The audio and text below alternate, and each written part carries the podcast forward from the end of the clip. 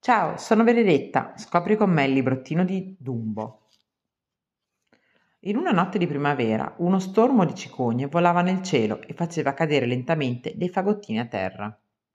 Dentro c'erano dei cuccioli. Che gioia per le mamme del circo. Anche la signora Giumbo, un'elefantessa, aspettava la sua cicogna. Poi arrivò, finalmente. Era rimasta indietro perché il suo fagotto era più pesante degli altri. Quando fu il suo turno, la signora Giumbo impazzì dalla gioia.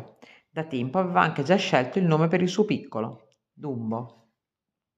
Dumbo era davvero adorabile, ma un giorno all'improvviso starnutì e le sue orecchie si aprirono. Erano grandissime e tutte le elefantesse risero di lui. Alla signora Giumbo, però, non importava dei difetti del suo cucciolo. Lo abbracciò forte forte perché lo amava così com'era.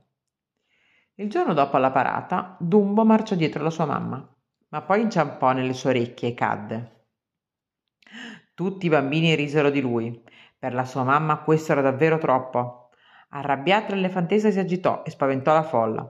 Così il direttore del circo la fece legare e portare in gabbia. Mamma Giumbo era davvero triste. In prigione non poteva muoversi e, soprattutto, era preoccupata per il suo cucciolo. Chi si sarebbe occupato di lui? Al circo intanto anche Dumbo era triste. Si sentiva solo. Stava in un angolo e ascoltava gli altri elefanti che parlavano male di lui. Solo Timoteo era suo amico, cercava sempre di tirarlo su di morale. Il topolino aveva anche un piano per liberare la signora Giumbo. Quella sera Dumbo era pronto per esibirsi. Timoteo gli legò le orecchie per far sì che non inciampasse, ma vedendolo entrare, il pubblico scoppiò a ridere. Umiliato e spaventato, l'elefantino saltò e atterrò proprio sopra le elefantesse, che si fecero male.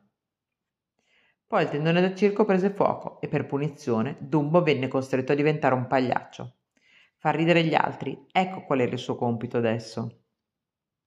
Per fortuna Timoteo con una scusa riuscì a portarlo dalla sua mamma, rinchiusa nel vagone di un treno. Qualche coccola e fu ora di separarsi di nuovo. Dumbo nel frattempo aveva scoperto di saper volare. Lo sapeva fare grazie alle sue grandi orecchie, ma lui credeva che il merito fosse di una piuma magica. Grazie a questo talento, l'elefantino diventò la stella del circo, dove spiccava il volo lanciandosi da un palazzo finto. Ma quando un giorno la piuma scivolò dalla proboscide, Dumbo precipitò, convinto di non potercela fare da solo. Finché, un attimo prima di atterrare, sbatté le grandi orecchie e volò, agile come una farfalla. Tutto il pubblico applaudì. L'elefantino si prese poi una rivincita sulle elefantesse, aspirò noccioline e le soffiò forte verso di loro. In poco tempo Dumbo diventò famoso, tutti lo cercavano.